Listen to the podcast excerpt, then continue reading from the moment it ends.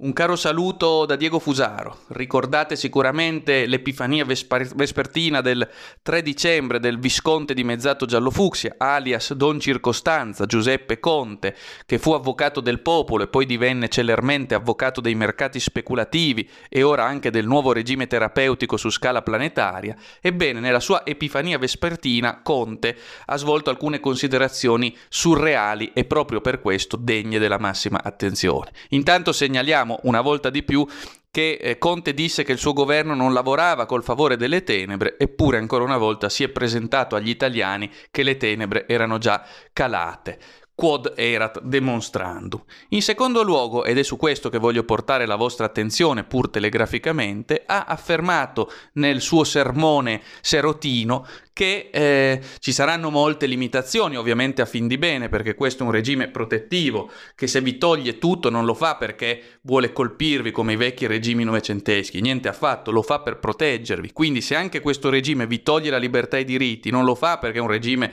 fascista o stalinista, lo fa perché vi vuole bene, vuole proteggervi e vuole prendersi cura di voi. E molti di voi ci crederanno pure, senza capire che un ordine della politica che in nome della protezione totale totale, eh, pretende di proteggervi a 360 gradi, limitandovi le libertà, gli spostamenti e la vita, in realtà non è più una democrazia, prendetene atto e ragionate su questo. Ad ogni modo ha detto che sarà un Natale pieno di restrizioni, è vero, ma non sarà meno autentico. Ecco, questa frase insopportabilmente, fastidiosamente ipocrita, va detto, è anche offensiva, perché come può permettersi codesto soggetto di decidere per gli italiani cosa sarà autentico e cosa no, cosa essenziale e cosa inessenziale? Come può in generale un governo pretendere di sopprimere i diritti della Costituzione, le libertà in nome della lotta al virus. Dove sta scritto tutto questo? Da nessuna parte, ovviamente. Infatti ciò che stiamo vivendo è apertamente